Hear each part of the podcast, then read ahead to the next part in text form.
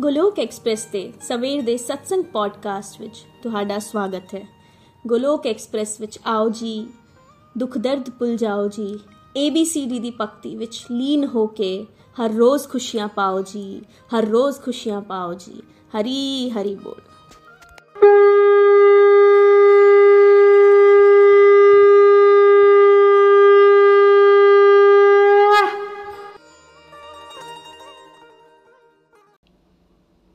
जय श्री कृष्ण चैतन्य, प्रभु नित्यानंदा। श्री अद्वैत गदाधार शिवासादि गौर भक्त वृंदा Hare Krishna Hare Krishna Krishna Krishna, Hare Hare. Hare Rama Hare Rama Rama Rama, Hare Hare. Busy through the body free as a soul Hari Hari बोल, हरी हरि बोल। शरीर तो रहिए व्यस्त, आत्मा तो रहिए मस्त। हरि नाम जपते हुए। Transform the world by transforming yourself ਨਾ ਸ਼ਸਤਰ ਤੇ, ਨਾ ਸ਼ਾਸਤਰ ਤੇ, ਨਾ ਧਨ ਤੇ ਤੇ ਨਾ ਹੀ ਕਿਸੇ ਯੁਕਤੀ ਤੇ। ਮੇਰਾ ਤਾਂ ਜੀਵਨ ਆਸ਼ਰਿਤ ਹੈ ਪ੍ਰਭੂ, ਸਿਰਫ ਔਰ ਸਿਰਫ ਤੁਹਾਡੀ ਕਿਰਪਾ ਸ਼ਕਤੀ ਤੇ। ਗੋਲੋਕ ਐਕਸਪ੍ਰੈਸ ਵਿੱਚ ਆਓ, ਦੁੱਖ ਦਰਦ ਭੁੱਲ ਜਾਓ ABCD ਦੀ ਭਗਤੀ ਚ ਲੀਨ ਹੋ ਕੇ ਨਿੱਤ ਆਨੰਦ ਪਾਓ। ਹਰੀ ਹਰੀ ਬੋਲ, ਹਰੀ ਹਰੀ ਬੋਲ। ਜੈ ਸ਼੍ਰੀ ਰਾਮ, ਜੈ ਸ਼੍ਰੀ ਰਾਧੇ ਕ੍ਰਿਸ਼ਨਾ। ਅੱਜ ਦੇ ਸਤਸੰਗ ਵਿੱਚ ਤੁਹਾਡਾ ਸਾਰਿਆਂ ਦਾ ਸਵਾਗਤ ਕਰਦੀ ਹੋਈ ਮੈਂ ਨੀਨੂ ਵਾਲੀਆ, ਪਠਾਨਕੋਟ, ਪੰਜਾਬ ਤੋਂ ਗੋਲੋਕ ਐਕਸਪ੍ਰੈਸ ਦੇ ਸਵੇਰ ਦੇ ਸਤਸੰਗ ਨੂੰ ਤੁਹਾਡੇ ਸਾਰਿਆਂ ਨਾਲ ਸਾਂਝਾ ਕਰਨ ਜਾ ਰਹੀ ਹਾਂ। ਜਿਸ ਤਰ੍ਹਾਂ ਕਿ ਸਾਡੇ ਟੌਪਿਕ ਚੱਲ ਰਹੇ ਹਨ, ਤੁਸੀਂ ਸਾਰੇ ਜਾਣਦੇ ਹੋ ਕਿ ਗੋਲੋਕ ਐਕਸਪ੍ਰੈਸ ਦੀ ਵਿਚਾਰਧਾਰਾਵਾਂ ਤੇ ਗੱਲਬਾਤ ਚੱਲ ਰਹੀ ਹੈ। ਪਹਿਲੀ ਵਿਚਾਰਧਾਰਾ ਤੇ ਗੱਲ ਹੋਈ ਸੀ family that prays together stays together grows together ਖੰਡਨ ਹੋਇਆ ਇਸ ਮਿਸਕਨਸੈਪਸ਼ਨ ਦਾ ਕਿ ਭਗਤੀ ਕਰਨ ਲਈ ਘਰ-ਬਾਰ ਛੱਡ ਕੇ ਨਹੀਂ ਜਾਣਾ ਪੈਂਦਾ।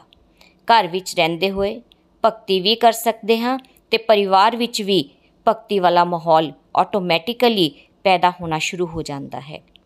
ਹੋਲਿਸਟਿਕ ਐਜੂਕੇਸ਼ਨ ਦੀ ਇੰਪੋਰਟੈਂਸ ਹੈ। ਕਿਉਂ ਹੋਲਿਸਟਿਕ ਐਜੂਕੇਸ਼ਨ ਅਤੇ ਸਪਿਰਚੁਅਲ ਐਜੂਕੇਸ਼ਨ ਨੂੰ ਇਕੱਠੇ ਚਲਾਉਣ ਦੀ ਜ਼ਰੂਰਤ ਸੀ? ਉਹ ਗੋਲੋਕ ਐਕਸਪ੍ਰੈਸ ਵਿੱਚ ਪ੍ਰੋਵਾਈਡ ਕੀਤਾ ਜਾ ਰਿਹਾ ਹੈ, ਚਾਹੇ ਉਹ ਵੀਡੀਓਜ਼ ਦੀ ਫਾਰਮ ਵਿੱਚ ਜਾਂ ਸੈਟਰਡੇ ਸੰਡੇ ਦੇ ਸ਼ਾਮ ਦੇ ਸਤਸੰਗ ਦੀ ਫਾਰਮ ਵਿੱਚ ਹੋਵੇ, ਤਾਂ ਇੱਕ ਵਿਅਕਤੀ ਦੀ ਓਵਰਆਲ ਪਰਸਨੈਲਿਟੀ ਡਿਵੈਲਪ ਹੋ ਸਕੇ। ਤੇ ਅੱਜ ਤੀਸਰੀ ਵਿਚਾਰਧਾਰਾ, ਜਿਹੜੀ ਕਿ ਨikhil ji ਦੀ ਫੇਵਰਿਟ ਵਿਚਾਰਧਾਰਾ ਹੈ, ਉਸ ਤੇ ਚਰਚਾ ਕੀਤੀ ਗਈ। Appreciation leads to positivity chain reaction ਤੇ ਰੀਡਿੰਗ ਦਾ ਪਾਰਟ ਪੜ੍ਹਦੇ ਹੋਏ ਮੈਂ ਤੁਹਾਡੇ ਨਾਲ ਸ਼ੇਅਰ ਕਰਾਂਗੀ। ਜਿਸ ਵਿੱਚ ਲਿਖਿਆ ਹੈ ਕਿ ਗੋਲੋਕ ਐਕਸਪ੍ਰੈਸ ਦਾ ਵਿਸ਼ਵਾਸ ਹੈ ਕਿ ਪ੍ਰਸ਼ੰਸਾ ਦੁਆਰਾ ਸਕਾਰਾਤਮਕ ਊਰਜਾ ਦਾ ਸੰਚਾਰ ਹੁੰਦਾ ਹੈ। ਇੱਥੇ ਭਗਤਾਂ ਨੂੰ ਸਰਾਇਆ ਜਾਂਦਾ ਹੈ ਜਦੋਂ ਆਪਣੇ ਅਨੁਭਵ, ਭਜਨ, ਕਲਾਕ੍ਰਿਤੀਆਂ ਜਾਂ ਆਪਣੀ ਅਧਿਆਤਮਕ ਪ੍ਰਗਤੀ ਨੂੰ ਸਾਂਝਾ ਕਰਦੇ ਹਨ, ਜਿਸ ਦੇ ਨਾਲ ਉਹਨਾਂ ਦਾ ਆਤਮ ਵਿਸ਼ਵਾਸ ਵੱਧਦਾ ਹੈ। ਅਸੀਂ ਇਹ ਅਨੁਭਵ ਕੀਤਾ ਕਿ ਪ੍ਰਸ਼ੰਸਾ ਮਿਲਣ ਨਾਲ ਜਿਹੜੇ ਲੋਕ ਪਹਿਲਾਂ ਗੱਲ ਵੀ ਨਹੀਂ ਸੀ ਕਰ ਪਾਉਂਦੇ ਥੋੜੇ ਸਮੇਂ ਬਾਅਦ ਉਹ ਪ੍ਰੇਰਣਾਤਮਕ ਵਕਤਾ ਬਣ ਗਏ ਅਤੇ ਹੁਣ ਸੈਂਕੜਾ ਪਰਿਵਾਰਾਂ ਨੂੰ ਦੇ ਜੀਵਨ ਜੀਣ ਦੀ ਸਹੀ ਦਿਸ਼ਾ ਦਿਖਾ ਰਹੇ ਹਨ। ਇੱਥੇ ਨਾ ਸਿਰਫ ਭਗਤਾਂ ਨੂੰ ਪ੍ਰਸ਼ੰਸਾ ਮਿਲਦੀ ਹੈ, ਬਲਕਿ ਉਹ ਦੂਸਰਿਆਂ ਨੂੰ ਕਿਸ ਤਰ੍ਹਾਂ ਸਰਾਹਨਾ ਹੈ, ਉਹ ਕਲਾ ਵੀ ਸਿੱਖਦੇ ਹਨ। ਜਿਸ ਦੇ ਨਾਲ ਉਹਨਾਂ ਦੇ ਰਿਸ਼ਤੇ ਸੁਧਰੇ ਤੇ ਕੰਮ ਦੀ ਕੁਸ਼ਲਤਾ ਵੀ ਸੁਧਰੀ। ਸਾਡਾ ਮੰਨਣਾ ਹੈ ਕਿ ਇੱਕ ਦੂਸਰੇ ਦੇ ਸਦਗੁਣਾ ਦੀ ਪ੍ਰਸ਼ੰਸਾ ਕਰਨ ਨਾਲ ਇੱਕ ਬਿਹਤਰ ਤੇ ਸਕਾਰਾਤਮਕ ਸਮਾਜ ਦੀ ਰਚਨਾ ਕੀਤੀ ਜਾ ਸਕਦੀ ਹੈ Golok Express believes in philosophy that appreciation leads to positivity chain reaction. Here, devotees are appreciated when they share their learnings, experiences, bhajans, artworks of any kind of devotional progress, which increase their confidence in every sphere of life. We have observed that devotees get motivated and their overall growth increases to such extent that those who were hardly able to express themselves in the beginning have become motivational speakers over a period of time and has started guiding hundreds amongst family and friends to lead a positive life. Devotees not only receive appreciation but also learn an art of appreciating others which help them to have better interpersonal skills. We believe that by appreciating the goodness in each other, we can surely contribute in developing healthier and happy individuals, family, communities, and world at large.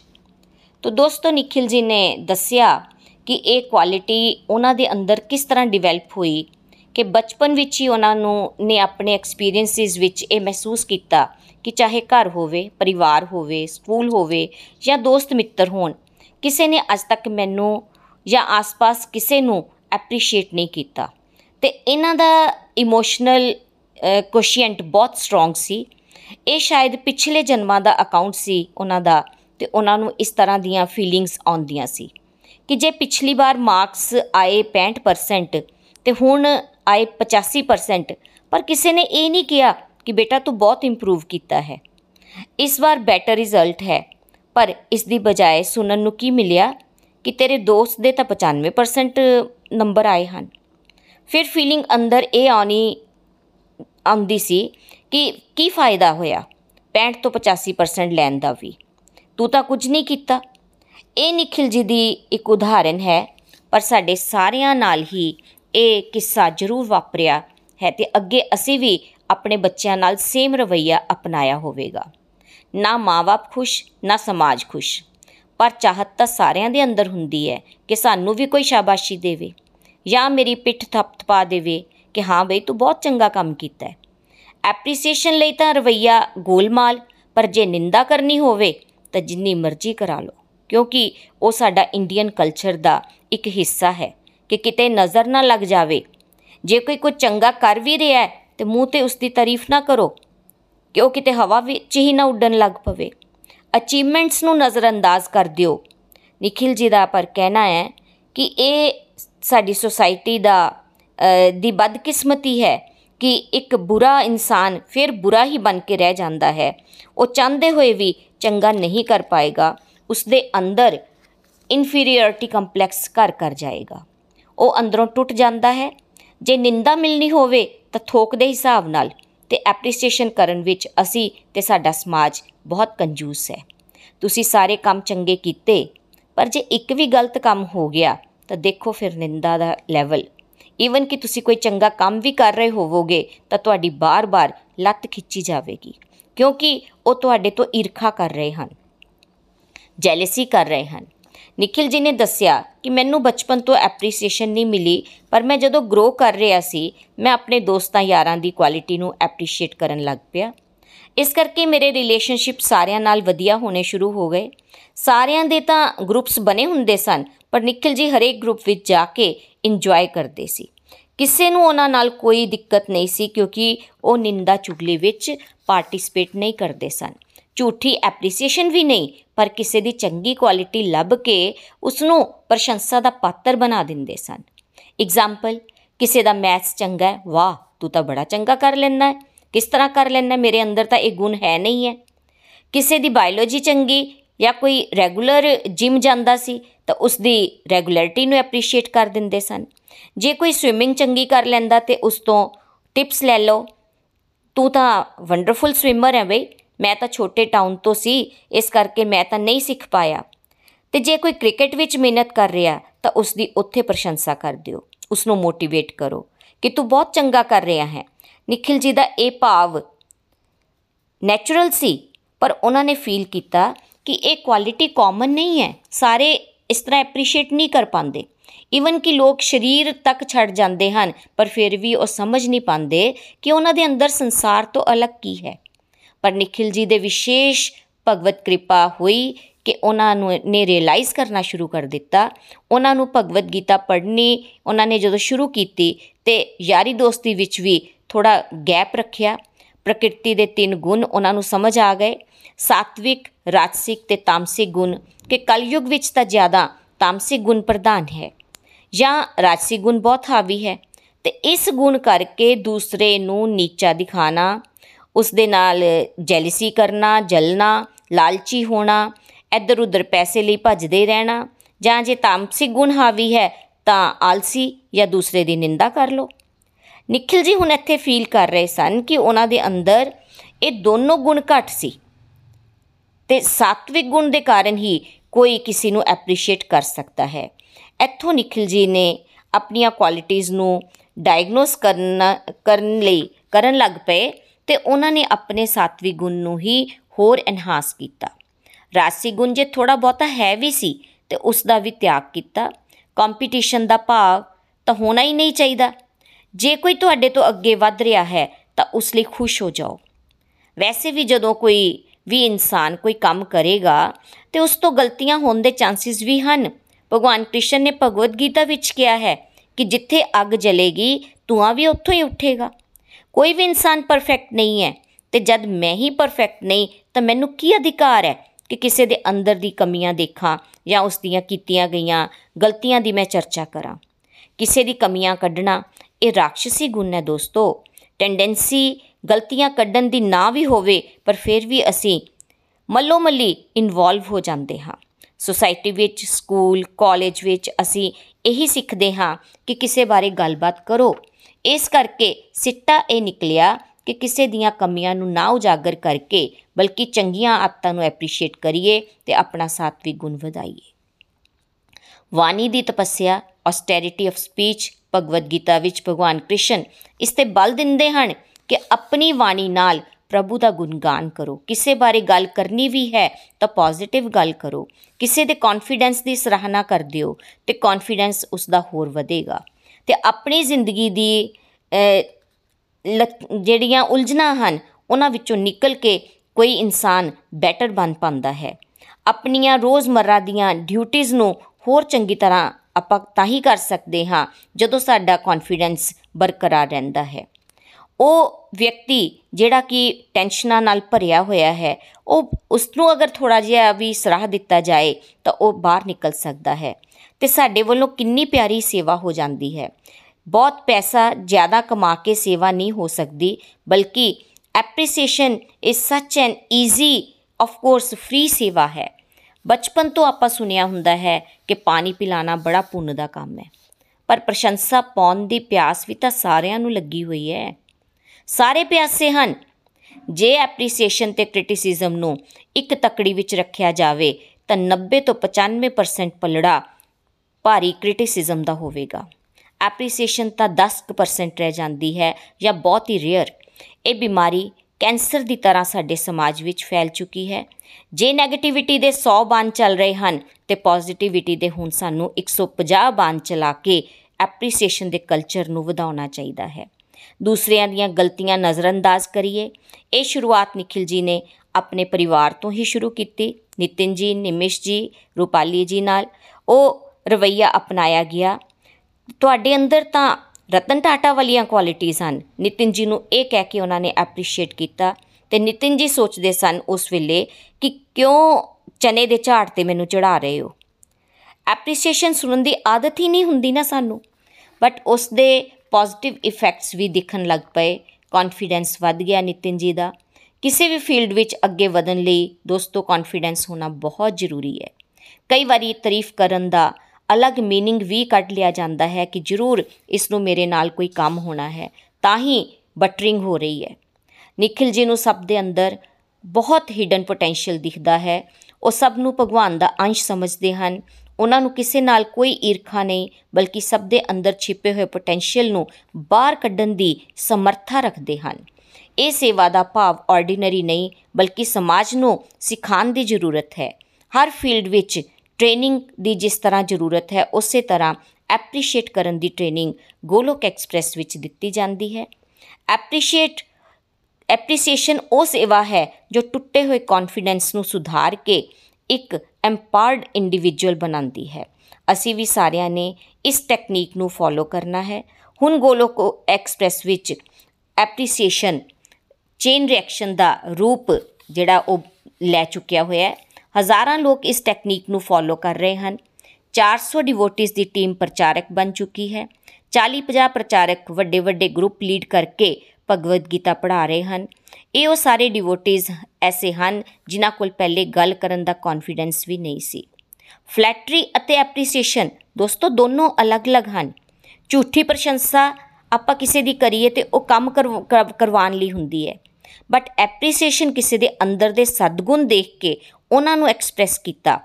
ਦੱਸੇ, ਉਹਨਾਂ ਦੀਆਂ ਕਮੀਆਂ ਦੇਖਦੇ ਹੋਏ ਵੀ ਪਿੱਛੇ ਪਾ ਦਿੱਤੀਆਂ ignore ਕਰ ਦਿੱਤੀਆਂ। ਡਿਵੋਸ਼ਨਲ ਲਾਈਫ ਇਹੀ ਹੈ ਗੁਨਾ ਦੀ ਪ੍ਰਸ਼ੰਸਾ ਕਰਕੇ। ਅੱਗੇ ਲਈ ਪ੍ਰੇਅਰਸ ਕਰ ਦਿਓ। ਕਮੀਆਂ ਹਨ ਤੇ ਫੀਡਬੈਕ ਦੇ ਦਿਓ ਤਾਂ ਕਿ ਉਸ ਦੀ ਅਪਲਿਫਟਮੈਂਟ ਹੋ ਸਕੇ। ਇਸੇ ਨੂੰ ਕ੍ਰਿਸ਼ਨਾ ਕੌਨਸ਼ੀਅਸਨੈਸ ਕਿਹਾ ਜਾਂਦਾ ਹੈ। ਸਭ ਦੀ ਭਲਾਈ ਦੀ ਕਾਮਨਾ। ਇਹ ਟੈਨਸ਼ਨ ਵੀ ਨਹੀਂ ਕਿ ਪੈਸੇ ਨਹੀਂ ਤਾਂ ਕਿਸੇ ਦੀ ਹੈਲਪ ਕਿੱਦਾਂ ਕਰੀਏ। ਪੈਸਾ ਤਾਂ ਲੋਕਾਂ ਕੋਲ ਬਹੁਤ ਹੈ, ਪਰ ਲੋਕ ਮੈਂਟਲ ਹੈਲਥ ਇਸ਼ੂਜ਼ ਨਾਲ ਸਟਰਗਲ ਕਰ ਰਹੇ ਹਨ। ਇਨਫੀਰੀਅਰਿਟੀ ਕੰਪਲੈਕਸਿਸ ਹਨ ਸਟ्रेस ਡਿਪਰੈਸ਼ਨ ਕਰਕੇ ਕੋਈ ਸੁਸਾਈਡ ਕਰਨ ਤੁਰਿਆ ਹੋਇਆ ਹੈ। ਉਸ ਦਾ ਕਾਰਨ ਕਿ ਨਿੰਦਾ ਜ਼ਿਆਦਾ ਹੈ। ਗੁੱਡ ਕੁਆਲਿਟੀਆਂ ਦੀ ਸਰਾਹਨਾ ਘੱਟ। ਮਨ ਸਾਡਾ ਵੈਸੇ ਹੀ ਦੁਸ਼ਮਣ ਹੈ। ਇਸੇ ਕਰਕੇ ਅਸੀਂ ਮਾਨਸਿਕ ਰੋਗ ਦੇ ਸ਼ਿਕਾਰ ਹਾਂ। ਜੇ ਐਪਰੀਸ਼ੀਏਟ ਕਰਨਾ ਸਿੱਖੋਗੇ, ਗੋਲੋਕ ਐਕਸਪ੍ਰੈਸ ਵਿੱਚ ਡਿਵੋਸ਼ਨ ਥੋੜੀ ਹੀ ਡਿਵੋਟੀ ਥੋੜੀ ਵੀ ਗੱਲ ਕਰਦੇ ਹਨ, ਤੇ ਉਹਨਾਂ ਨੂੰ ਐਪਰੀਸ਼ੀਏਟ ਕਰਕੇ ਮੋਟੀਵੇਟ ਕੀਤਾ ਜਾਂਦਾ ਸੀ। ਰਿਵਿਊਜ਼ ਦੇਣ ਤੇ ਸਰਾਹਨਾ ਮਿਲੀ, ਭਜਨ ਗਾਣ ਤੇ ਸਰਾਹਨਾ ਮਿਲੀ, ਕਿਸੇ ਡਿਵੋਟੀ ਦੀ ਭਗਵਦ ਗੀਤਾ ਦੀ ਰੀਡਿੰਗ ਕੰਪਲੀਟ ਹੋਈ, ਤਾਂ ਉਸ ਨੂੰ ਐਪਰੀਸ਼ੀਏਟ ਕਾਲਸ ਜਾਂਦੀ ਸਨ। ਇਹ ਸੇਵਾ ਮਿਲੀ ਹੋਈ ਸੀ ਡਿਵੋਟੀਸ ਨੂੰ। ਕਿ ਵੰਡਰਫੁਲ ਅਚੀਵਮੈਂਟ ਹੈ ਤੁਹਾਡੀ, ਤੁਸੀਂ ਕਿਸ ਤਰ੍ਹਾਂ ਦਾ ਹੁਣ ਫੀਲ ਕਰ ਰਹੇ ਹੋ? ਸ਼ਾਬਾਸ਼ੀ ਦੇਣ ਦੇ ਵੰਡਰਫੁਲ ਰਿਜ਼ਲਟਸ ਵੀ ਸਾਹਮਣੇ ਆਏ। ਜਿਹੜੇ ਦੋ ਲਾਈਨਾਂ ਨਹੀਂ ਬੋਲ ਸਕਦੇ ਸੀ, ਉਹ ਪੂਰੀ ਭਗਵਦ ਗੀਤਾ ਅੱਜ ਪੜਾਉਣ ਲੱਗ ਪਏ। ਪੂਰਾ ਮੰਚ ਸੰਭਾਲਣ ਲੱਗ ਪਏ ਹਨ। ਸਕੂਲ ਕਾਲਜਸ ਦੇ ਵਿੱਚ ਪ੍ਰੈਜੈਂਟੇਸ਼ਨ ਦੇਣ ਲੱਗ ਪਏ ਹਨ। ਰਿਜ਼ਲਟ ਮੈਜੀਕਲ ਫਾਰਮੂਲਾ ਹੱਥ ਲੱਗ ਗਿਆ। ਐਪਰੀਸ਼ੀਏਟ ਕਰਨ ਦਾ। ਇਹ ਫਿਰ ਗੋਲੋਕ ਐਕਸਪ੍ਰੈਸ ਦੀ ਆਈਡੀਓਲੋਜੀ ਬਣ ਗਈ, ਸਿਧਾਂਤ ਬਣ ਗਿਆ। ਇਸ ਨੂੰ ਲੱਖਾਂ ਕਰੋੜਾਂ ਤੱਕ ਪਹੁੰਚਾਇਆ ਜਾ ਸਕਦਾ ਹੈ। ਹਾਲੇ ਭਗਵਦ ਗੀਤਾ ਨਹੀਂ ਪੜ੍ਹੀ, ਜਿਹੜੇ ਇਸ ਪੋਡਕਾਸਟ ਨੂੰ ਸੁਣ ਰਹੇ ਹਨ। ਬੇਸਿਕ ਫੰਡਾਮੈਂਟਲ ਜੇ ਕਿਸੇ ਨੂੰ ਸਮਝ ਆ ਗਿਆ, ਤਾਂ ਉਹ ਵਰਲਡ ਵੈਲਫੇਅਰ ਵਿੱਚ ਯੋਗਦਾਨ ਦੇ ਪਾਏਗਾ। ਤੇ ਦੋਸਤੋ, ਨਿਯਮ ਬਣਾ ਲਓ ਕਿ ਕਿਸੇ ਦੇ ਅੰਦਰ ਦੀ ਗੰਦੀ ਕੁਆਲਿਟੀ ਦਿਖ ਰਹੀ ਹੈ, ਦਿਖ ਵੀ ਰਹੀ ਹੈ, ਤਾਂ ਉਸ ਨੂੰ ਇਗਨੋਰ ਕਰ ਦਿਓ। ਕਿਸੇ ਦੀ ਛੋਟੀ ਤੋਂ ਛੋਟੀ ਕੁਆਲਿਟੀ ਦਿਖੇ, ਤਾਂ ਉਸ ਨੂੰ ਹਾਈਲਾਈਟ ਕਰੋ। ਐਕਸਪ੍ਰੈਸ਼ਨ ਦੀ ਇੱਕ ਅਲੱਗ ਇੰਪੋਰਟੈਂਸ ਹੁੰਦੀ ਹੈ। ਐਕਸਪ੍ਰੈਸ ਕਰਨਾ ਆਣਾ ਚਾਹੀਦਾ ਹੈ। ਐਗਜ਼ਾਮਪਲ ਕ੍ਰਿਕਟ ਮੈਚ ਵਿੱਚ ਕਿਸੇ ਨੇ ਸਿਕਸਰ ਮਾਰਿਆ ਤੇ ਸਟੇਡੀਅਮ ਵਿੱਚ 1 ਤੋਂ 1.5 ਲੱਖ ਬੰਦਾ ਬੈਠਾ ਸੋਚੇ ਕਿ ਐਕਸਪ੍ਰੈਸ ਨਹੀਂ ਕਰਨਾ। ਤੇ ਸਟੇਡੀਅਮ ਵਿੱਚ ਤੇ ਸਨਾਟਾ ਹੀ ਛਾ ਜਾਏਗਾ ਤੇ ਬੈਟਸਮੈਨ ਨੂੰ ਉਸ ਵੇਲੇ ਕਿਸ ਤਰ੍ਹਾਂ ਦਾ ਲੱਗੇਗਾ? ਔਨ ਦਾ ਅਦਰ ਹੈਂਡ ਸਾਰੇ ਖੜੇ ਹੋ ਗਏ wow you can do it keep it up great ਉਹ ਤੋਂ ਜਿਹੜਾ ਬੈਟਸਮੈਨ ਹੈ, ਉਹ ਬੂਸਟ ਅਪ ਹੋ ਜਾਏਗਾ। ਤੇ ਹਰ ਬੰਦਾ ਸਚਿਨ ਤੇਂਦੁਲਕਰ ਜਾਂ ਲਤਾ ਮੰਗੇਸ਼ਕਰ ਨਹੀਂ ਹੈ। ਕਿਸੇ ਦੀ ਸਧਾਰਨ ਅਚੀਵਮੈਂਟ ਨੂੰ ਵੀ ਐਪਰੀਸ਼ੀਏਟ ਕਰ ਦਿਓ ਉਸ ਨੂੰ ਸਪੈਸ਼ਲ ਫੀਲ ਕਰਵਾਓ। ਸਵੀਪਰ ਹੀ ਅਗਰ ਗਲੀ ਸਾਫ਼ ਕਰਦਾ ਹੈ, ਤਾਂ ਉਹ ਵੀ ਚੰਗਾ ਹੀ ਤਾਂ ਕਰ ਰਿਹਾ ਹੈ। ਹੈਲਪਰ ਤੁਹਾਡਾ ਕੰਮ ਕਰ ਜਾਂਦੀ ਹੈ ਉਸ ਨੂੰ ਵੀ ਸਪੈਸ਼ਲ ਫੀਲ ਕਰਵਾਓ। ਕੋਈ ਕੂੜਾ ਲੈਣ ਆ ਗਿਆ ਉਸ ਦਾ ਥੈਂਕਸ ਕਰ ਦਿਓ। ਸਾਰੇ ਹੀ ਐਪਰੀਸੀਏਸ਼ਨ ਡਿਜ਼ਰਵ ਕਰਦੇ ਹਨ। ਸੋਚ ਬਦਲਣ ਦੀ ਲੋੜ ਹੈ। ਅਸੀਂ ਐਪਰੀਸ਼ੀਏਟ ਕਿਉਂ ਨਹੀਂ ਕਰ ਪਾਉਂਦੇ? ਕਿਉਂਕਿ ਸਾਡੇ ਅੰਦਰ ਅਹੰਕਾਰ ਹੈ। ਇਸ ਕਰਕੇ ਅਸੀਂ ਉਮੀਦ ਤਾਂ ਕਰਾਂਗੇ ਕਿ ਕੋਈ ਮੈਨੂੰ ਸਰਾਹੇ, ਪਰ ਦੂਸਰੇ ਲਈ ਦਿਲ ਨਹੀਂ ਖੋਲ ਪਾਵਾਂਗੇ। ਦੂਸਰੇ ਜੈਲਸੀ ਹੁੰਦੀ ਹੈ। ਚੰਗੇ ਕੰਮ ਨੂੰ ਐਪਰੀਸ਼ੀਏਟ ਨਾ ਕਰਕੇ, ਬਲਕਿ ਫਾਲਸ ਈਗੋ ਨੂੰ ਅਸੀਂ ਖੁਰਾਕ ਦਿੰਦੇ ਰਹਿੰਦੇ ਹਾਂ। ਕ੍ਰਿਟਿਸਾਈਜ਼ ਕਰਦੇ ਹਾਂ।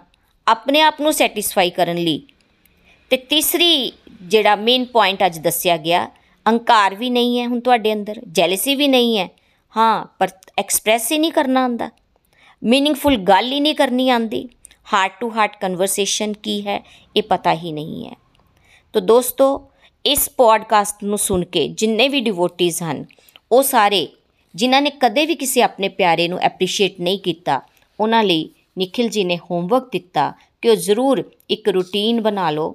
ਕਿ ਕਿਸੇ ਇੱਕ ਨੂੰ ਉਸ ਦੀਆਂ ਗੁੱਡ ਕੁਆਲਿਟੀਆਂ ਬਾਰੇ ਐਪਰੀਸ਼ੀਏਟ ਕਰਨਾ ਹੈ, ਚਾਹੇ ਉਹ ਤੁਹਾਡਾ ਹੈਲਪਿੰਗ ਸਟਾਫ ਹੋਵੇ, ਚਾਹੇ ਉਹ ਤੁਹਾਡੇ ਕੋ-ਵਰਕਰਸ ਹੋਣ। ਦਿਲ ਖੋਲ ਕੇ ਉਹਨਾਂ ਦੀ ਪ੍ਰਸ਼ੰਸਾ ਕਰੋ। ਬੇਸ਼ੱਕ ਉਹਨਾਂ ਦੀਆਂ ਕਮੀਆਂ ਵੀ ਤੁਹਾਨੂੰ ਦਿਖ ਰਹੀਆਂ ਹੋਣ। ਇਗਨੋਰ ਕਰ ਦਿਓ। ਆਪਣੀ ਐਗਜ਼ਾਮੀਨੇਸ਼ਨ ਸ਼ੀਟ ਤੇ ਫੋਕਸ ਕਰੀਏ। 3 ਘੰਟੇ ਪਤਾ ਨਹੀਂ ਕਿੱਦਾਂ ਬੀਤ ਜਾਂਦੇ ਹਨ, ਜੇ ਇੱਧਰ ਉੱਧਰ ਹੀ ਦੇਖਦੇ ਰਹਿ ਜਾਵਾਂਗੇ। ਤੇ ਇੱਥੇ ਤੇ ਸਾਡਾ ਹੁਣ ਸਰਪ੍ਰਾਈਜ਼ ਟੈਸਟ ਚੱਲ ਰਿਹਾ ਹੈ। ਪਤਾ ਨਹੀਂ ਕਦੋਂ ਸਰੀਰ ਛੱਡ ਦੇਣਾ ਹੈ। ਮੇਰਾ ਫੋਕਸ ਮੇਰੇ ਐਗਜ਼ਾਮ ਤੇ ਹੋਣਾ ਚਾਹੀਦਾ ਹੈ, ਨਾ ਕਿ ਇੱਧਰ ਉੱਧਰ। ਇਹ ਜ਼ਰੂਰੀ ਨਹੀਂ ਕਿ ਭਗਵਦ ਗੀਤਾ ਦੇ ਸ਼ਲੋਕ ਪੜ੍ਹ ਕੇ ਹੀ ਤੁਸੀਂ ਕਿਸੇ ਨੂੰ ਇਹ ਗੱਲਾਂ ਸਿਖਾ ਸਕਦੇ ਹੋ। ਨਹੀਂ, ਬਲਕਿ ਜੋ ਵੀ ਸਿੱਖ ਰਹੇ ਹੋ ਲਰਨ ਇੱਕ ਲਰਨਿੰਗ ਹੀ ਇੱਕ ਸਤਸੰਗ ਦੇ ਵਿੱਚ ਕਾਫੀ ਹੁੰਦੀ ਹੈ। ਜਿਸ ਤਰ੍ਹਾਂ ਕਿ ਅੱਜ ਦੇ ਸਤਸੰਗ ਤੋਂ ਸਿੱਟਾ ਇਹੀ ਨਿਕਲਿਆ ਕਿ ਗੁੱਡ ਕੁਆਲਿਟੀਆਂ ਨੂੰ ਹਾਈਲਾਈਟ ਕਰੋ ਤੇ ਬੈਡ ਕੁਆਲਿਟੀਆਂ ਨੂੰ ਇਗਨੋਰ ਕਰੋ। ਇਸ ਤਰ੍ਹਾਂ ਕਰਨ ਨਾਲ ਦੂਸਰੇ ਵਿਅਕਤੀ ਦਾ ਕੌਨਫੀਡੈਂਸ ਵਧੇਗਾ, ਤੁਹਾਨੂੰ ਬਲੇਸਿੰਗਸ ਮਿਲਣਗੀਆਂ। ਇੱਕ ਦੂਸਰੇ ਦੀ ਹਰ ਫੀਲਡ ਵਿੱਚ ਹੈਲਪ ਕਰਨਾ ਡਿਵੋਸ਼ਨ ਦਾ ਇੱਕ ਇੰਟੀਗਰਲ ਪਾਰਟ ਹੈ। ਅਸੀਂ ਲੋਕ ਕਦੇ ਵੀ ਨਿੰਦਾ ਚੁਗਲੀ ਕਰਨ ਵਾਲੇ ਨਾਲ ਲੰਬਾ ਸਮਾਂ ਨਹੀਂ ਬਿਤਾ ਸਕਦੇ, ਪਰ ਹਾਂ, ਜਿਹੜਾ ਪੋਜ਼ਿਟਿਵ ਗੱਲ ਕਰੇਗਾ, ਦੂਸਰਿਆਂ ਨੂੰ ਮੋਟੀਵੇਟ ਕਰੇਗਾ ਉਸ ਦੇ ਨਾਲ ਹਰ ਕੋਈ ਗੱਲ ਕਰਨਾ ਪਸੰਦ ਕਰੇਗਾ। ਉਸ ਦੀ ਤਰਫ ਸਾਰੇ ਅਟਰੈਕਟ ਹੋਣਗੇ। ਹਾਂ, ਇਹ ਜ਼ਰੂਰ ਹੈ ਕਿ ਦੁਰਯੋਧਨ ਜਾਂ ਸ਼ਿਸ਼ੂਪਾਲ ਵਰਗੇ ਵਿਅਕਤੀ ਅੱਜ ਵੀ ਸਮਾਜ ਵਿੱਚ ਵਿਚਰ ਰਹੇ ਹਨ, ਜਿਹੜੇ ਹਮੇਸ਼ਾ ਤੁਹਾਡੀ ਲੈਗ ਪੁਲਿੰਗ ਕਰਨ ਵਾਲੇ ਹੋਣਗੇ, ਕਿਉਂਕਿ ਉਹਨਾਂ ਤੋਂ ਬਰਦਾਸ਼ਤ ਨਹੀਂ ਹੁੰਦਾ ਕਿ ਇਹ ਕਿਸੇ ਚੰਗੇ ਰਸਤੇ ਤੇ ਚੱਲ ਰਹੇ ਹਨ। But in general different level the respect ਮਿਲੇਗੀ ਸੋਸਾਇਟੀ ਤੋਂ ਬਿਕੋਜ਼ ਜੋ ਅਸੀਂ ਵੰਡਾਂਗੇ, ਉਹੀ ਰਿਟਰਨ ਹੋ ਕੇ ਵਾਪਸ ਆਏਗਾ। ਐਪਰੀਸੀਏਸ਼ਨ ਵੰਡਾਂਗੇ, ਤਾਂ ਐਪਰੀਸੀਏਸ਼ਨ ਜਾਂ ਪੋਜ਼ਿਟਿਵਿਟੀ ਵਾਪਸ ਮਿਲੇਗੀ। ਕਿਉਂਕਿ ਭਗਵਾਨ ਕਿਸੇ ਦਾ ਹਿਸਾਬ ਨਹੀਂ ਰੱਖਦੇ, ਉਹ ਨਾਲੋਂ ਨਾਲ ਹੀ ਚੁਕਤਾ ਕਰ ਦਿੰਦੇ ਹਨ। ਇਹ ਕਦੋਂ ਨਾ ਕਦੇ ਨਾ ਸੋਚੋ ਕਿ ਮੈਨੂੰ ਕੋਈ ਐਪਰੀਸ਼ੀਏਟ ਕਰੇ। ਕੋਈ ਕਾਸ਼ ਮੈਨੂੰ ਸਮਝ ਪਾਉਂਦਾ, ਛੱਡ ਦਿਓ ਇਸ ਵਿਚਾਰਧਾਰਾ ਨੂੰ। ਬਲਕਿ ਮੈਂ ਦੂਸਰਿਆਂ ਨੂੰ ਕਿਸ ਤਰ੍ਹਾਂ ਸਮਝ ਸਕਾਂ? ਭਗਵਾਨ ਮੈਨੂੰ ਇਹ ਡਿਵਾਈਨ ਵਿਜ਼ਡਮ ਦੇ ਦਿਓ। ਮੈਨੂੰ ਸਮਾਜ ਨੇ ਕੀ ਦਿੱਤਾ? ਨਾ ਸੋਚੋ। ਪਰ ਮੈਂ ਅਜ ਤੱਕ ਸਮਾਜ ਨੂੰ ਕੀ ਦਿੱਤਾ? ਮੈਂ ਸਮਾਜ ਲਈ ਕੀ ਕੀਤਾ? ਇਹ ਮੇਰੀ ਡਿਊਟੀ ਹੈ। ਇੰਪੋਰਟੈਂਟ ਇਹੀ ਹੈ ਕਿ ਭਗਵਾਨ ਮੇਰਾ ਕੰਡਕਟ ਦੇਖ ਰਹੇ ਹਨ। ਦੂਸਰੇ ਕੀ ਕਰ ਰਹੇ ਹਨ? ਉਹ ਉਹਨਾਂ ਦਾ ਕਰਮ ਹੈ। ਮੈਂ ਭਗਵਾਨ ਨੂੰ ਯਾਦ ਕਰਕੇ ਕਰਦੇ ਹੋਏ ਕੀ ਕੀਤਾ? ਇਹ ਮੇਰਾ ਕਰਮ। ਇਹ ਸਾਰੀਆਂ ਗੋਲੋਕ ਐਕਸਪ੍ਰੈਸ ਦੀਆਂ ਕੋਡ ਆਫ ਕੰਡਕਟ ਪਾਲਿਸੀਜ਼ ਹਨ ਦੋਸਤੋ, ਜਿਨ੍ਹਾਂ ਉੱਪਰ ਅਸੀਂ ਚੱਲ ਕੇ ਨਵੇਂ ਜੀਵਨ ਦੀ ਸ਼ੁਰੂਆਤ ਕਰਨੀ ਹੈ। ਨਿੰਦਾ ਕਰਨੀ ਹੈ ਤੇ ਆਪਣੀ ਕਰ ਲੋ ਆਪਣੀ ਕਮੀਆਂ ਦੇਖ ਲੋ ਮੇਰੇ ਅੰਦਰ ਕਿੰਨਾ ਹੰਕਾਰ ਹੈ, ਹਾਏ ਰੱਬਾ, ਮੈਨੂੰ ਇਸ ਤੋਂ ਬਚਣਾ ਚਾਹੀਦਾ ਹੈ। ਪ੍ਰੇਅਰ ਕਰੋ ਭਗਵਾਨ ਦੇ ਅੱਗੇ। ਨਿਤ ਸਤਸੰਗ ਸੁਣਦੇ ਰਹੋ ਤਾਂ ਕਿ ਸਾਡੇ ਅੰਦਰ ਦੇ ਵਿਕਾਰ ਜਿਹੜੇ ਆ, ਉਹ ਖਤਮ ਹੋ ਜਾਣ। ਮੈਂ ਕਿੰਨੇ ਪਾਪ ਕਮਾਏ ਹਨ। ਦੂਸਰੇ ਦੀ ਕੁਆਲਿਟੀ ਨੂੰ ਦੇਖ ਕੇ ਐਕਸਪ੍ਰੈਸ ਕਰਨਾ ਵੀ ਉਨਾ ਹੀ ਇੰਪੋਰਟੈਂਟ ਹੈ। ਚਾਹੇ ਆਪਾਂ ਅੱਜ ਤੋਂ ਹੀ ਸ਼ੁਰੂਆਤ ਕਰ ਲਈਏ ਕਿ ਕਿਸੇ ਨੂੰ ਟੈਕਸਟ ਮੈਸੇਜ ਕਰ ਦਿਓ, ਉਹਨੂੰ ਐਪਰੀਸ਼ੀਏਟ ਕਰਨ ਲਈ। ਚਾਹੇ ਉਹਨੂੰ ਬੋਲ ਕੇ ਕਰ ਦਿਓ ਆਡੀਓ ਪਾ ਦਿਓ। ਸ਼ੁਰੂਆਤ ਜ਼ਰੂਰ ਕਰ ਲਈਏ ਪਰ। ਇਸ ਦੇ ਨਾਲ ਸਾਤਵੀ ਗੁਣ ਵਧੇਗਾ। ਆਪਾਂ ਸਾਰਿਆਂ ਨੇ ਗੋਲੋਕ ਧਾਮ ਜਾਣ ਦੀ ਤਿਆਰੀ ਕਰਨੀ ਹੈ, ਕਿਉਂਕਿ ਅਸੀਂ ਸਪਿਰਚੁਅਲ ਵਰਲਡ ਦੇ ਵਾਸੀ ਹਾਂ। ਇਸ ਪੋਜ਼ਿਟਿਵਿਟੀ ਚੇਨ ਰਿਐਕਸ਼ਨ ਨੂੰ ਹਰ ਘਰ ਤੱਕ ਪਹੁੰਚਾਣਾ ਹੈ। ਹਰ ਘਰ ਮੰਦਰ, ਹਰ ਮਨ ਮੰਦਰ ਤਾਂ ਹੀ ਬਣ ਸਕਦਾ ਹੈ। ਰਿਲੇਸ਼ਨਸ਼ਿਪ ਸੁਧਰਨਗੇ, ਖੁਦ ਵੀ ਖੁਸ਼ ਤੇ ਦੂਸਰੇ ਵੀ ਖੁਸ਼। ਤਾਂ ਹੀ ਭਗਤੀਮय ਸਮਾਜ ਦਾ ਨਿਰਮਾਣ ਹੋ ਸਕਦਾ ਹੈ ਤੇ ਸਾਡਾ ਜਿਹੜਾ ਨਾਰਾ ਹੈ, ਘਰ ਘਰ ਮੰਦਰ, ਹਰ ਮਨ ਮੰਦਰ, ਉਹ ਸਾਨੂੰ ਸਾਕਾਰ ਹੁੰਦਾ, ਦਿਖਣਾ ਸ਼ੁਰੂ ਹੋ ਜਾਵੇਗਾ। ਤੇ ਦੋਸਤੋ, ਅੱਜ ਦੇ ਸਤਸੰਗ ਤੋਂ ਮੇਰੀਆਂ ਵੀ ਇਹੀ ਲਰਨਿੰਗਸ ਮੈਂ ਤੁਹਾਡੇ ਨਾਲ ਸ਼ੇਅਰ ਕਰਾਂਗੀ ਕਿ ਇਹ ਐਪਰੀਸ਼ੀਏਟ ਜਦੋਂ ਮੈਂ ਗੋਲੋਕ ਐਕਸਪ੍ਰੈਸ ਜੁਆਇਨ ਕੀਤਾ ਅੱਜ ਤੋਂ 5 ਸਾਲ ਪਹਿਲੇ, ਤਾਂ ਉਸ ਵੇਲੇ ਐਪਰੀਸੀਏਸ਼ਨ ਸੱਚ ਵਿੱਚ ਨਾ ਤਾਂ ਤੁਹਾਨੂੰ ਕਦੀ ਘਰੋਂ ਮਿਲਦੀ ਹੈ, ਨਾ ਤੁਹਾਨੂੰ ਕਦੀ ਆਪਣੇ ਵਰਕ ਪਲੇਸ ਤੇ ਮਿਲਦੀ ਹੈ ਚਾਹੇ ਤੁਸੀਂ ਕਿੰਨਾ ਵੀ ਚੰਗਾ ਕੰਮ ਕਰ ਲਓ, ਕਿਉਂਕਿ ਹਰ ਇੱਕ ਨੂੰ ਤੁਹਾਡਾ ਕੰਮ ਪਿਆਰਾ ਹੈ। ਜਿੰਨਾ ਕੰਮ ਕਰ ਲੋਗੇ ਤੇ ਉਨਾ ਹੀ ਚੰਗਾ ਹੈ। ਤੇ ਜਦੋਂ ਮੈਂ ਗੋਲੋਕ ਐਕਸਪ੍ਰੈਸ ਜੁਆਇਨ ਕੀਤਾ ਤੇ ਦੋ ਤਿੰਨ ਰੀਡਿੰਗਸ ਤੋਂ ਬਾਅਦ ਥੋੜੇ ਥੋੜਾ ਰਿਵਿਊ ਜਦੋਂ ਨੀਲਮ ਮੈਡਮ ਮੇਰੇ ਜਿਹੜੇ ਸਪਿਰਚੁਅਲ ਗਾਈਡ ਹਨ, ਉਹ ਪੁੱਛਦੇ ਸਨ ਤੇ ਮੈਂ ਬੋਲਦੀ ਸੀ ਤੇ ਉਹਨਾਂ ਨੇ ਮੈਨੂੰ ਬੜਾ ਸਰਾਇਆ ਕਿ ਨੀਨੂ ਜੀ, ਤੁਸੀਂ ਤਾਂ ਬਹੁਤ ਅੱਛਾ ਬੋਲਿਆ। ਇਸ ਤਰ੍ਹਾਂ ਚੱਲਦਾ ਰਿਹਾ ਤੇ ਹਲੇ ਸਾਲ ਵੀ ਨਹੀਂ ਸੀ ਹੋਇਆ ਮੈਨੂੰ ਜੁਆਇਨ ਕੀਤੇ ਹੋਏ ਤੇ ਪ੍ਰਭੂ ਕਿਰਪਾ ਨਾਲ ਨikhil ਜੀ ਵੱਲੋਂ ਆਦੇਸ਼ ਹੋਇਆ ਕਿ ਤੁਸੀਂ ਪੜਾਉਣਾ ਸ਼ੁਰੂ ਕਰੋ। ਕਿ ਜੋ ਤੁਸੀਂ ਪੜਿਆ ਉਹੀ। ਤਾਂ ਮੈਂ ਪਹਿਲੇ ਤਾਂ ਇਸ ਵਾਸਤੇ ਆਪਣੇ ਆਪ ਨੂੰ ਕਾਬਿਲ ਹੀ ਨਹੀਂ ਸਮਝਿਆ। ਪਰ ਜਿਹੜੇ ਸਪਿਰਚੁਅਲ ਗਾਈਡ ਹੁੰਦੇ ਹਨ, ਉਹ ਸਾਡੇ ਪੋਟੈਂਸ਼ੀਅਲ ਨੂੰ ਦੇਖ ਰਹੇ ਹੁੰਦੇ ਹਨ। ਉਹਨਾਂ ਨੂੰ ਲੱਗਦਾ ਹੈ ਕਿ ਇਹ ਬੰਦਾ ਕਰ ਸਕਦਾ ਹੈ। ਤੇ ਮੈਂ ਉਹਨਾਂ ਦੇ ਕਹਿਣ ਤੇ ਸ਼ੁਰੂ ਕਰ ਲਿੱਤਾ ਪੜਾਉਣਾ ਸ਼ੁਰੂ ਕਰ ਦਿੱਤਾ ਨੋਟਸ ਬਣਾਏ ਔਰ ਇਸ ਤਰ੍ਹਾਂ ਉਹ ਰੀਡਿੰਗ ਜਿਹੜੀ ਜਦੋਂ ਮੈਂ ਖਤਮ ਕਰਵਾਈ ਤੇ ਮੈਨੂੰ ਪ੍ਰੀਤੀ ਜੀ ਮਿਲੇ ਨੀਲਮ ਮੈਡਮ ਦੇ ਘਰ ਤੇ ਉਹਨਾਂ ਨੇ ਮੈਨੂੰ ਦੱਸਿਆ ਕਿ ਨੀਨੂ ਜੀ, ਤੁਸੀਂ ਤਾਂ ਬਹੁਤ ਚੰਗਾ ਪੜਾਉਂਦੇ ਹੋ। ਮੈਂ ਰੋਜ਼ ਤੁਹਾਨੂੰ ਸੁਣਦੀ ਹਾਂ ਜਦਕਿ ਉਸ ਵੇਲੇ ਕਾਨਫਰੰਸ ਕਾਲ ਬਣਾ ਕੇ ਅਸੀਂ ਪੜ੍ਹਾਉਂਦੇ ਸਾਂ। ਤੇ ਮੈਨੂੰ ਨ- ਅ, ਨਹੀਂ ਸੀ ਲੱਗਦਾ ਕਿ ਮੈਂ ਕੁਝ ਚੰਗਾ ਕੰਮ ਕੀਤਾ ਹੈ। ਪਰ ਜਿਸ ਤਰ੍ਹਾਂ ਜੋ ਸ਼ਬਦ ਉਹਨਾਂ ਨੇ ਮੇਰੇ ਵਾਸਤੇ ਪ੍ਰਯੋਗ ਕੀਤੇ ਤੇ ਮੈਨੂੰ ਬਹੁਤ ਅੱਛਾ ਲੱਗਿਆ। ਮੈਂ ਮੋਟੀਵੇਟ ਹੋਈ ਮੈਂ ਹੋਰ ਇਨਸਪੀਰੇਸ਼ਨ ਮਿਲੀ ਕਿ ਅੱਛਾ ਜੇ ਨੀਨੂ ਤੂੰ ਇਹ ਅੱਜ ਚੰਗਾ ਕੰਮ ਕੀਤਾ ਹੈ ਤੇ ਤੂੰ ਤੂੰ ਕੁਝ ਹੋਰ ਵੀ ਚੰਗਾ ਕਰ ਸਕਦੀ ਹੈ। ਤੇ ਪ੍ਰਮਾਤਮਾ ਨੇ ਇਹ ਸੇਵਾ ਦਿੱਤੀ ਤੇ ਇਸ ਸੇਵਾ ਨੂੰ ਹੁਣ ਸਾਨੂੰ ਸਵੀਕਾਰ ਕਰ ਲੈਣਾ ਚਾਹੀਦਾ ਹੈ। ਤੇ ਇਸ ਤਰ੍ਹਾਂ ਵੱਧਦੇ ਵੱਧਦੇ ਵੱਧਦੇ ਤੇ ਉਸ ਤੋਂ ਬਾਅਦ ਇੰਨੀ ਐਪਰੀਸੀਏਸ਼ਨ ਮਿਲਣੀ ਸ਼ੁਰੂ ਹੋਈ ਕਿ ਥੋੜਾ ਵੀ ਅਸੀਂ ਕੁਝ ਕਰਦੇ ਸਾਂ ਤੇ ਬਹੁਤ ਜ਼ਿਆਦਾ ਸਰਾਇਆ ਜਾਂਦਾ ਸੀ ਔਰ ਉਸ ਦਾ ਸਿੱਟਾ ਅੱਜ ਇਹ ਹੈ ਕਿ 5 ਸਾਲ ਹੋ ਗਏ। ਜਦੋਂ ਮੈਨੂੰ ਲੱਗਦਾ ਸੀ ਕਿ ਮੈਂ ਕੁਝ ਨਹੀਂ ਕਰ ਪਾਉਂਦੀ ਅੱਜ ਜੋ ਵੀ ਸੇਵਾ ਮਿਲਦੀ ਹੈ ਪ੍ਰਭੂ ਕਿਰਪਾ ਨਾਲ ਮੈਂ ਅੱਗੇ ਕਰ ਪਾਉਂਦੀ ਹਾਂ। ਦੂਸਰੇ, ਇਹ ਤਾਂ ਮੇਰੇ ਵਾਸਤੇ ਐਪਰੀਸੀਏਸ਼ਨ ਦੀ ਗੱਲ ਹੋਈ ਹੈ।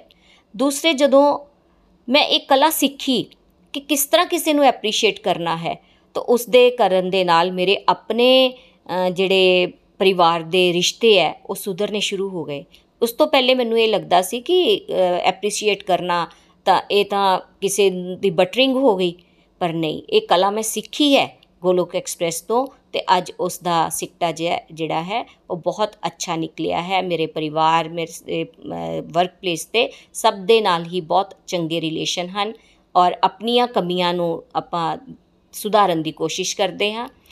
ਤੇ ਮੈਂ ਤੁਹਾਨੂੰ ਵੀ ਸਾਰਿਆਂ ਨੂੰ ਇਹੀ ਕਹਿਣਾ ਚਾਹਾਂਗੀ ਕਿ ਜੋ ਵੀ ਇਹ ਪੋਡਕਾਸਟ ਸੁਣ ਰਹੇ ਹੋ, ਕਿ ਆਪਣੇ ਆਪ ਦੇ ਅੰਦਰ ਸਾਨੂੰ ਪਤਾ ਨਹੀਂ ਹੁੰਦਾ ਕਿ ਸਾਡੇ ਅੰਦਰ ਕੀ ਕਮੀਆਂ ਹਨ। ਉਹ ਕਮੀਆਂ ਨੂੰ ਆਇਡੈਂਟੀਫਾਈ ਕਰਕੇ ਦੂਸਰਿਆਂ ਦੀਆਂ ਗੁੱਡ ਕੁਆਲਿਟੀਆਂ ਨੂੰ ਹਾਈਲਾਈਟ ਕਰੀਏ ਤੇ ਆਪਣੀ ਕਮੀਆਂ ਵੱਲ ਜ਼ਿਆਦਾ ਧਿਆਨ ਦਈਏ। ਜੈ ਸ਼੍ਰੀ ਰਾਮ, ਜੈ ਸ਼੍ਰੀ ਰਾਧੇ ਕ੍ਰਿਸ਼ਨਾ। ਹਰੀ ਹਰੀ ਬੋਲ, ਹਰੀ ਹਰੀ ਬੋਲ।